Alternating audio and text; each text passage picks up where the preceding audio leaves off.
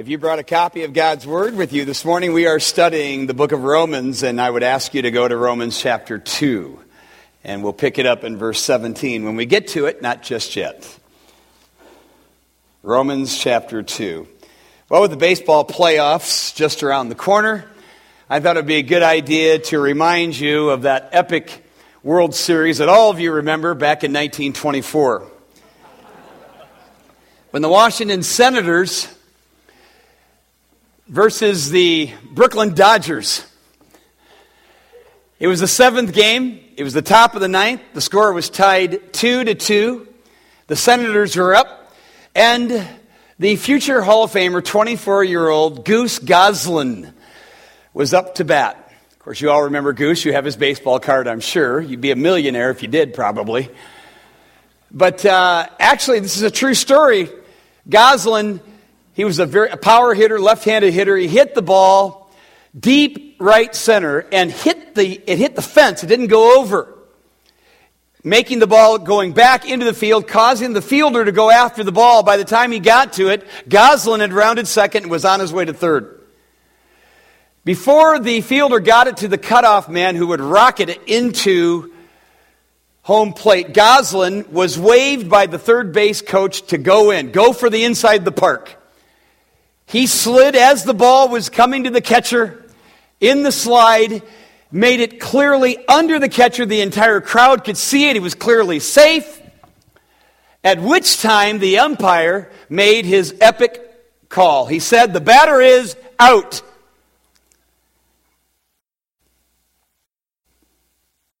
You'll know why later on in the message.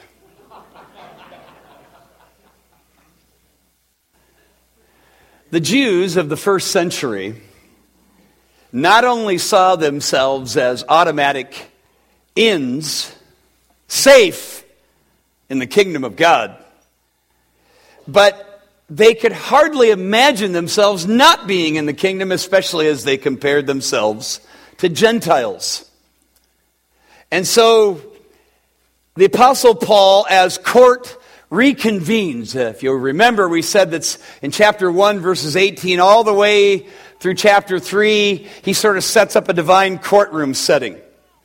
And uh, it's his desire to drive us to chapter 3, verse 9, to show that everybody, everyone under the sun, is guilty before God. And he's already dealt with the bad guys.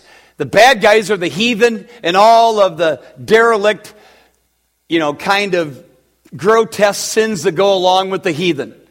And then last week, we looked at the good guys, the moralist of the early part of chapter 2. And now we're going to look at the smug guys, the Jews, those who are the privileged. And he addresses them and he addresses us as well. Now, this address is particularly to Jews, but the parallelism to you and I is unmistakable. You'd be blind not to see it which of course some of you are, so I'm going to help you try to see it. Maybe the Holy Spirit will come in here and help as well. That would be nice.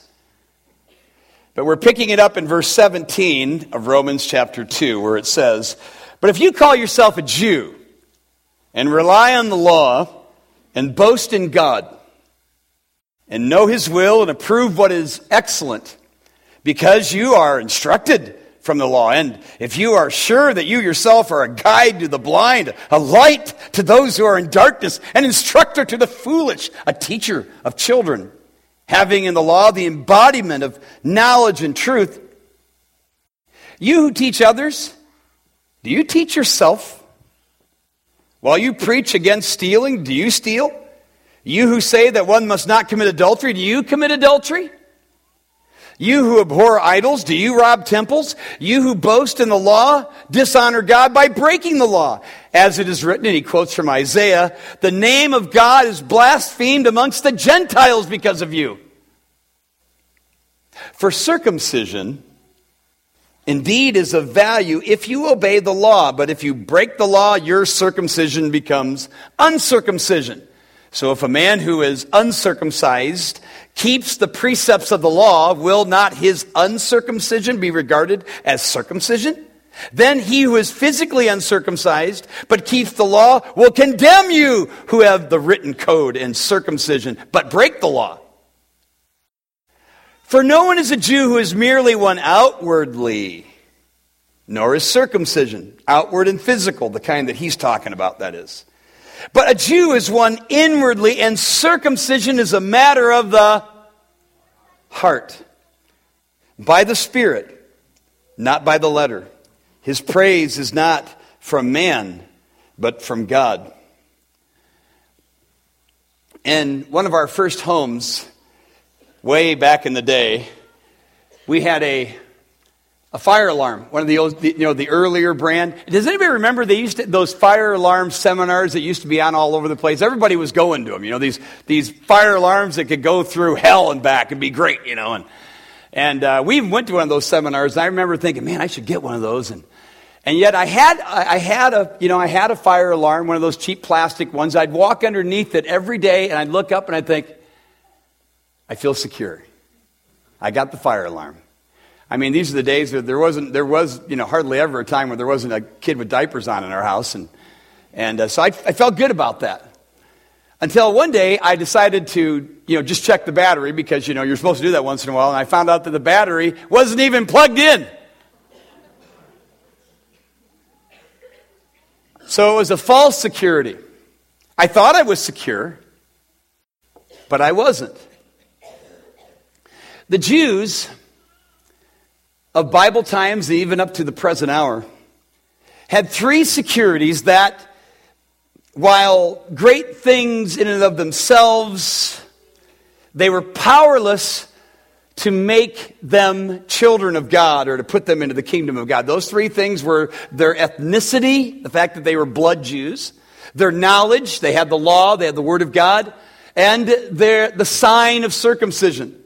Their ethnicity was intended to be a framework for God saving the world.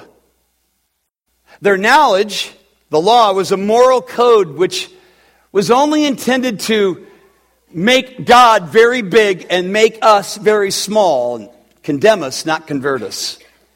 And the sign of circumcision was intended, not unlike our baptism, to be that which uh, publicly would declare them to be God's children. It was intended only to be a sign, not the substance of their faith.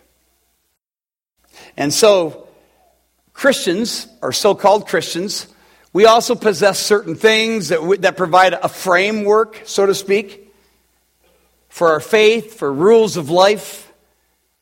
And they are signs that we are God's Unfortunately, like the Jews of old, these very things become the, the things that we trust to tell us that we're going to heaven.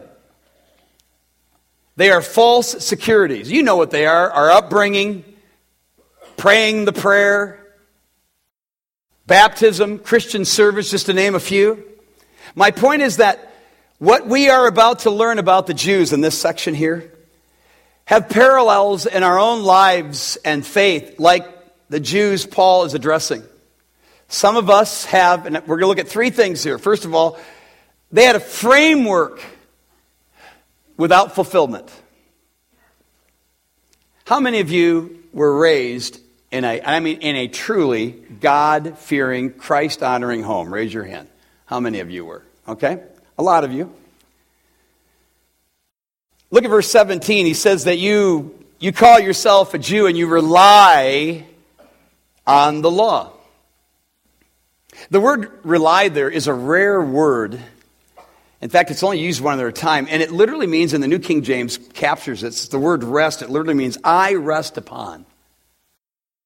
What these Jews were doing is because it was given to them, they were resting upon the law, which is really strange because you, no one in their right mind would ever rest upon the law. The law was intended to drive us to God. It couldn't, it couldn't convert us by revealing our sin. It's a little bit like the ark. Do you remember back in the days in 1 Samuel when uh, the, the Philistines were whipping up on the Israelites? And, and so Hophni and Phinehas, these, these sons of Eli, the priest, uh, they, they decided we're getting whipped. Let's get the ark of God. It will save us. Have you ever read that? They literally thought the ark itself, which was a representation of the presence of God, would literally defeat the Philistines. And so they took it into battle with them. And they got crushed because they weren't trusting God, they were trusting the thing which represented him. It says their boast is in gods. That sounds good. And let the wise man, you know, let not the wise man glory in his wisdom, neither let the mighty man glory in his might, let not the rich man glory in his riches, but let him who boasts or glories glory in this, that he understands in what? He knows me, that I'm, I'm the Lord, I'm Jehovah God. That's a good thing. But the boast that they had was really more about themselves. They had a framework, but they didn't have fulfillment. We love our securities, do we not? Just say yes. That'll help me. We exercise. We exercise so that we might have physical security until our health runs out.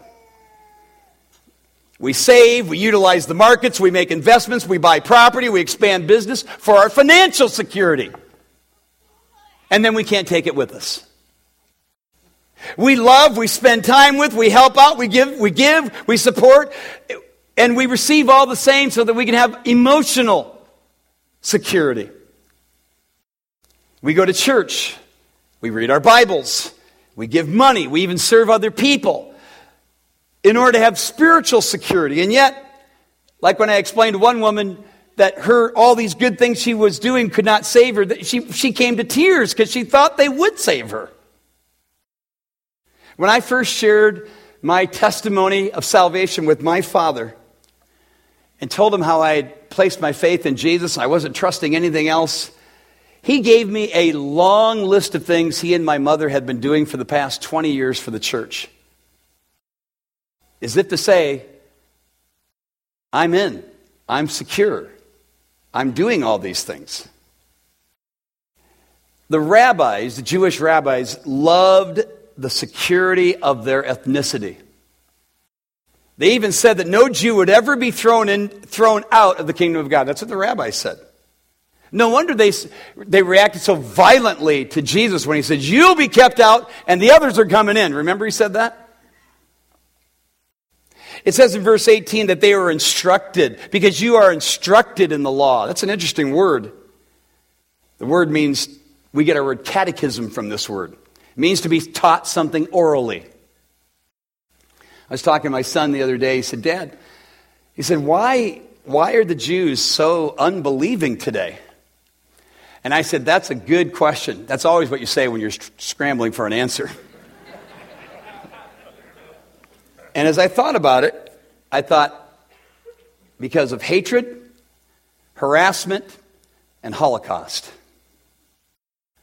And because of these things, there is a God given hardness in their lives. Now, getting a little ahead of ourselves, but look what it says in Romans chapter 11, where we're told, what then? Israel failed to obtain what, what, was, uh, what it was seeking. The elect obtained it, but the rest were hardened. As it is written, God gave them a spirit of stupor, eyes that they would not see, and ears that would not hear down to this very day. And David says, Let their table become a snare and a trap, a stumbling block, and a, a retribution for them. Let their eyes be darkened so they cannot see. And, and bend their backs forever, lest you be wise in your own sight. I want you to understand this mystery, brothers. A partial hardening has come upon Israel until the fullness of the Gentiles has come in. So, this is, there are the reasons why Jewish people are so hardened to spiritual things is because of hatred of the world, harassment from the world, the Holocaust, of course, of more recent days, and a God given spirit of blindness or hardness. I spent four hours on a plane with a Jew a few years ago. Four hours. Sitting right next to him, sharing Christ with him. We talked for so long that he saw my tract that he had, and he said, Well, if you want to reach Portuguese, uh, uh, people who speak Portuguese, why don't, let, why don't you let me write that out? He literally wrote my tract out in Portuguese for me. He gave himself the gospel. He was nice, he was intelligent. We had great conversation but he had he wasn't the slightest, he wasn't even slightly, not even remotely interested in Christianity or spiritual things. And yet he was an observant Jew.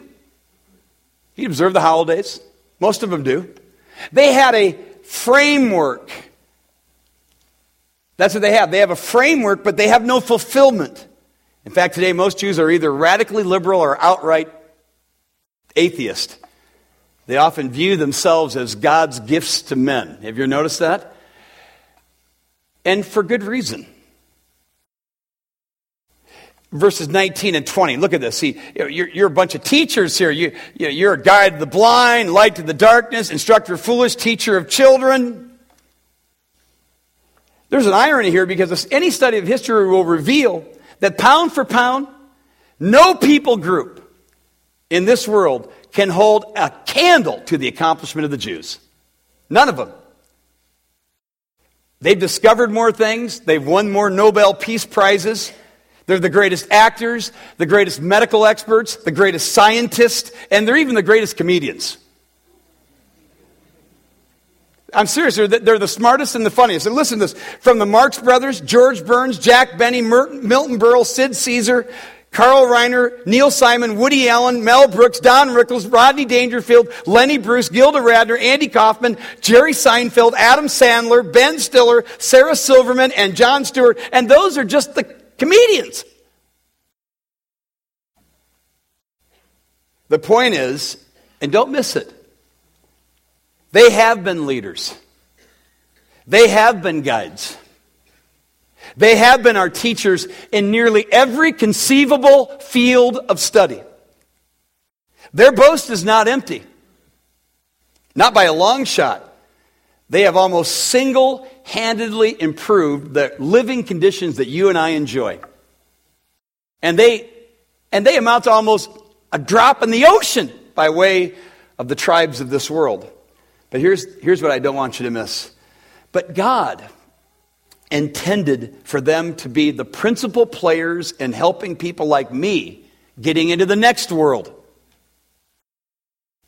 That's why he said to Abraham, he said, Through you, all the nations will be blessed. Have you ever read that?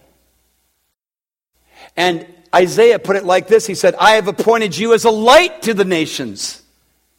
But this is the very place where our Jewish friends have failed. I was thinking about this. They're like a, they're like a SEALs Team 6 soldier who discovers the whereabouts of a hostage. Ingeniously finds a way to circumvent, you know, all of the alarms and firewalls and secure the hostage, to, to secure the hostage, makes his way to the hostage, only to turn out to be a pacifist. And he won't shoot, he won't defend. I mean, very impressive in every aspect of the operation except the one thing, he can't help the hostage out. That's the way our Jewish friends are today. They've helped us in a million ways, but they have failed because even though they have a framework, they don't have the fulfillment. And we know the fulfillment of the law is Jesus. Amen?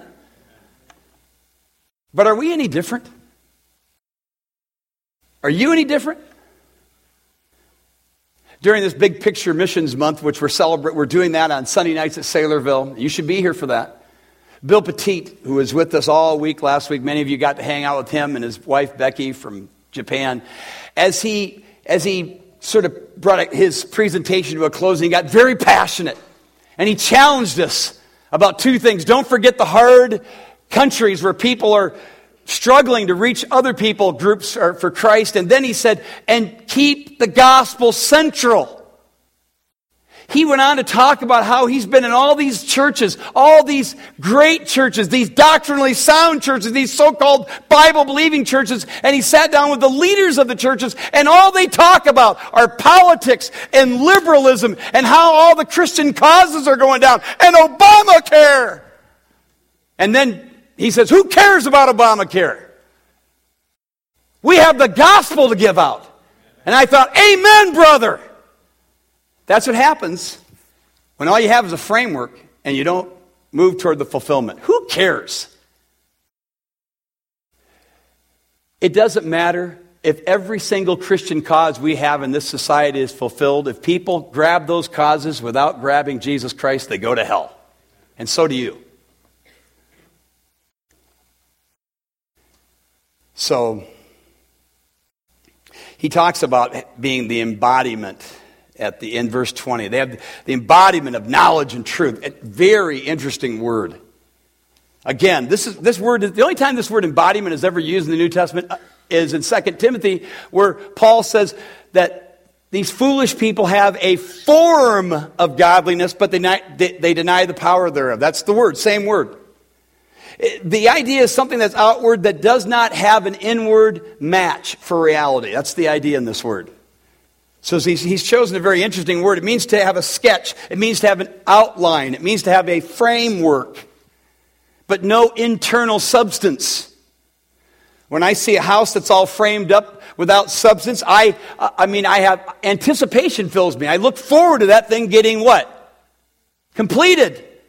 And Paul is saying, you've got framework, you have no substance. And that's exactly the way some of you are. Paul sees Judaism as a framework without substance. It's incomplete. And of course, we get complete in Jesus Christ, right? Colossians 3, right? So, okay, we got to move on here. They have framework, no fulfillment. They had law, but no love. So he gets into that in the verses which follow, beginning in verse 21, where he starts to, he starts to ask them, you, you who teach people not to steal, do you steal? You tell them not to commit adultery, do you commit adultery? Tell them not to rob, do you rob temples? He's pointing out their hypocrisy here. Actually, in the case of these Jews, they weren't, they were not only not fulfilling their God given purpose, they were, it was worse. They were hypocrites. C.S. Lewis said, Of all bad men, religious bad men are the worst. That's true, isn't it? The Jews prided themselves on the things they didn't do. Hmm. It's just our nature, isn't it? To pride ourselves as we compare ourselves on things we don't do. I don't, you know. I mean, they do that, not me. And, and, this happens very early in life. I remember coming home one day and sitting down. My four year old was right next to me, and I asked him, I said, Were you a good boy today? And he looked at me. He looked down. He looked up again. He said, I didn't get spanked or anything. that was his concept of having a good day something he didn't do.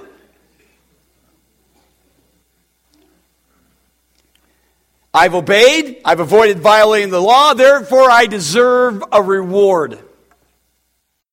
Paul's saying if you're going to love so contrary to your calling, stop identifying yourself as a Jew. I've had to tell people from time to time stop identifying yourself as a Christian. You're making an embarrassment of the cause. Verse 24 the name of God is blasphemed amongst the Gentiles because of you. What an indictment! Listen, if unbelievers hate us, it should be for what we believe, not how we behave. Do you agree with that? So they had the law, but they had no love. And finally, they had a sign without salvation. The sign is circumcision. The last part of it, he's talking about how Gentiles without circumcision, if they obey the law, they're, they're fulfilling the whole thing. Of course, nobody's able to do it perfectly. Remember, Paul is driving home the fact that all of us are guilty before God. So, I mean, it's, it's like a box, circumcision is like, it's like the boxer who goes in the ring. You've seen those boxers, they go and they get ready and they, you know, they, they bow down, they turn around. They're, they're, uh, they're, they're almost all Catholics, aren't they? They all go, And, you know, somebody in the audience goes, Does that help? And the guy next to him says, It does if he can punch.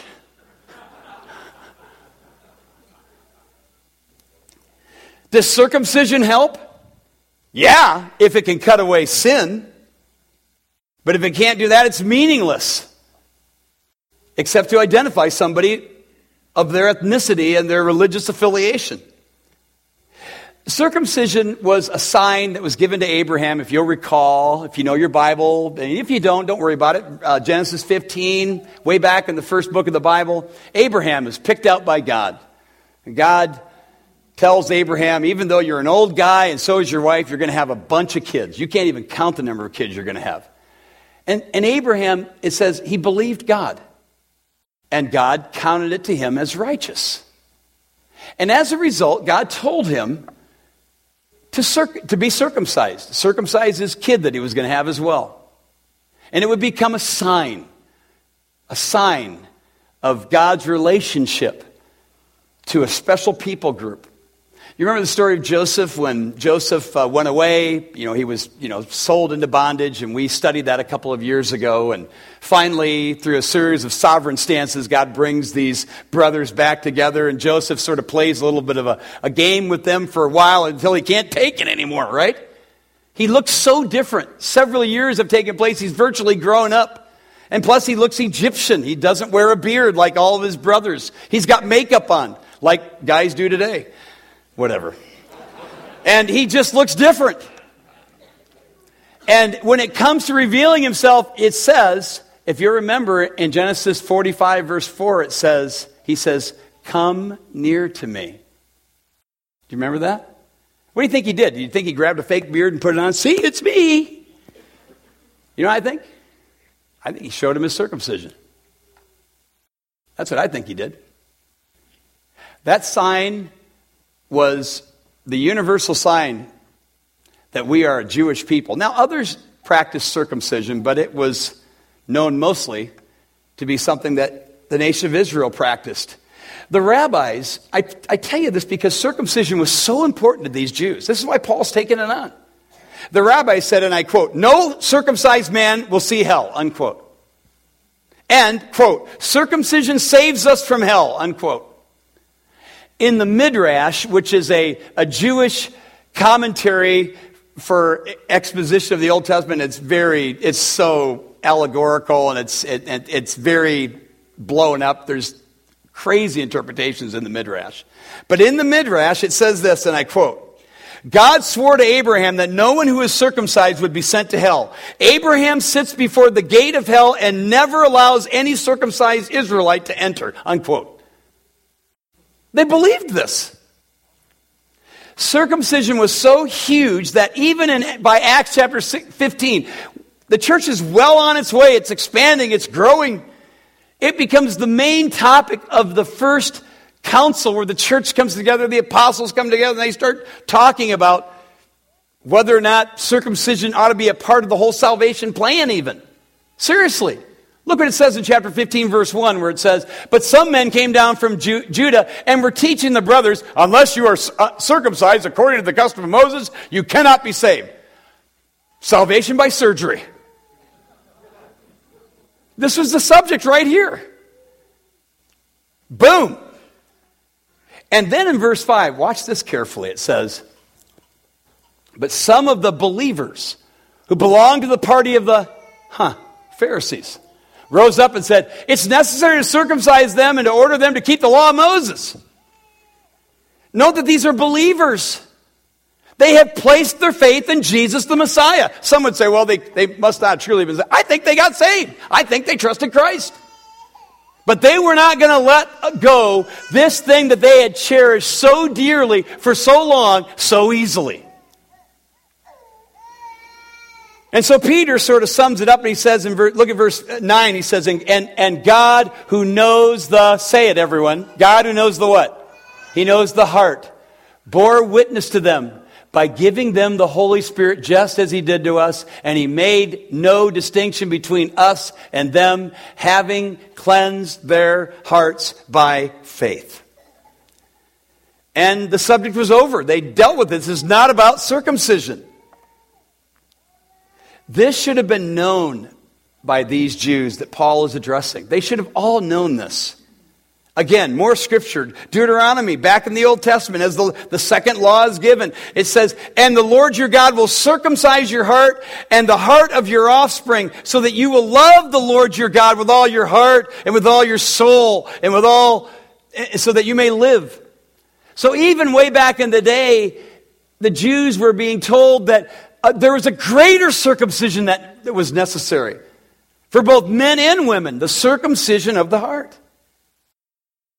And in fact, Moses makes it even more explicit when he says in Deuteronomy 10 Circumcise therefore the foreskin of your heart and be no longer stubborn. Jeremiah, who did never minced words, says, Circumcise yourselves to the Lord. Remove the foreskin of your hearts, O men of Judah and inhabitants of Jerusalem, lest my wrath go forth like fire and burn with none to quench it because of the evil of your deeds. The point is that these Jews, like you and me, should have known that God has always been after something much deeper than the external.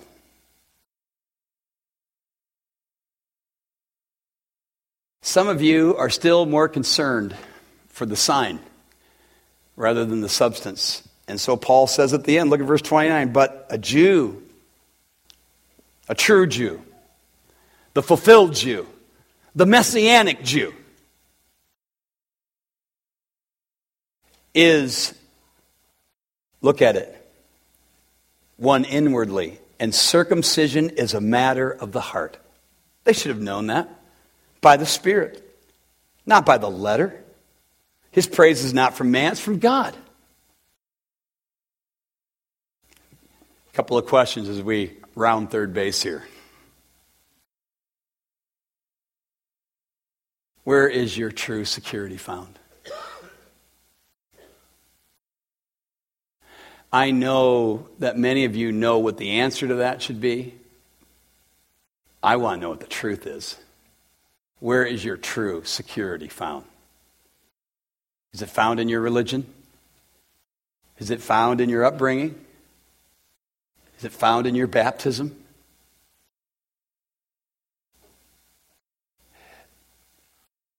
John writes, As many as received him, to them gave he power to become the children of God, to those who believe in his name, who are born not of blood, nor by the will of the flesh, nor by the will of man, but they are born of God. Where is your security? Secondly, does your life cause others to mock God or praise Him? Be careful. What an indictment. Verse 24 The name of God is blasphemed amongst the Gentiles because of you. And finally, has your heart been circumcised? We had a great men's retreat. The first message from Greg Pollock was on repentance. And for the next half hour, the Saylorville guys got together, and there was a lot of repenting going on. Men who were acknowledging they were not willing to forgive, men who were acknowledging life dominating sins. And one individual, God bless his humility, openly confessed not knowing what I was preaching on today. And I quote, I have a hard heart, and I need the hardness to be cut out. And my hardness is now reflected in my family. It was a very powerful moment. And it probably describes some of you. Your hearts are, your hearts are hard. For whatever reason, life has divvied out to you there is a hardness in you, and you need your heart to be circumcised. This is what God does. He wants to take that hardness and cut it out and put within you a tender heart. Ezekiel predicted this. God will take away the stony heart out of your flesh and give you a new heart of flesh. I will put my spirit in you and cause you to walk in my ways. Have you read that? the godly Stephen, courageous Stephen, standing before his Jewish persecutors, reminded them that they were just like their stubborn, contentious fathers. And then laid the gauntlet down on them. And he said to all these Jews, You stiff necked, uncircumcised. I mean, that, I mean, you want to know why they came at him with stones? Because he said they were uncircumcised. And you know where? In heart. That's where. They were uncircumcised in their heart. Just like some of us in this room.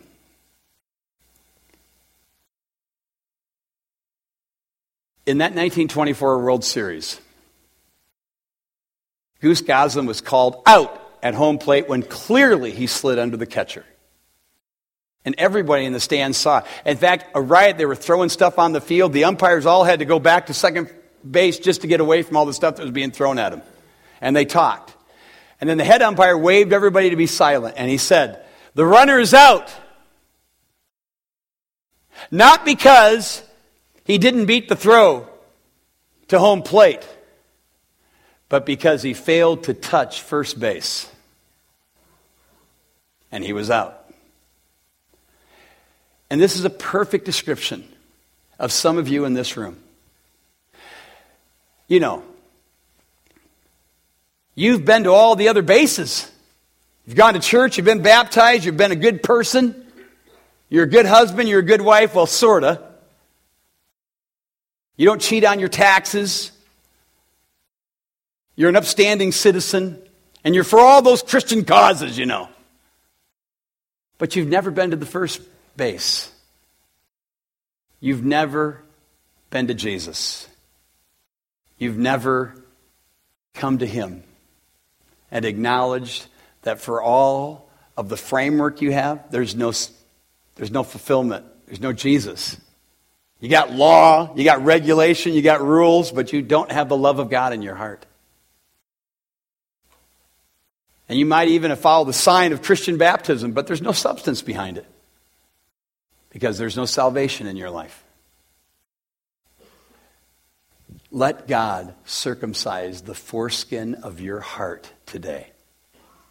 Humble yourself before the living God who sent his Son, Jesus Christ to suffer for you and for me, to die for you and me, to rise again for you and me, that you might and I might get really, really humble before God and acknowledge that all my religion is not going to save me. But Jesus can, and you place your faith in Him. If your desire is to do that, let God, because He will, take the hardness out of your life. Will you pray with me? Our Father, we thank you so much for your word and for this description of the Jewish people that so parallels our own lives. We're just like them, Lord. We trust in the very things that you have given us that were intended to be signs, intended to be frameworks, intended to be governors in our lives, but not the things that can save us. Only Jesus can do that. I pray, Lord, that everyone in this room would experience the inward circumcision of the heart. Your Holy Spirit would be speaking to these hearts that are hard right now. Speak to those hearts whose, Lord, your name is being blasphemed, is being spoken against by some people in this room who are naming the name of Jesus. And those who are outside of the kingdom of God are saying things contrary because of our lives. And this is, this is so wrong. Forgive us. We, re- we repent. I pray there would be a genuine spirit of repentance here that souls would be saved. Now, this is your desire right now, my friend. If your heart is hard and you'd say, That was me, you're describing me, why don't you just humble your heart right now? Humble your heart before God. Place your faith in Jesus.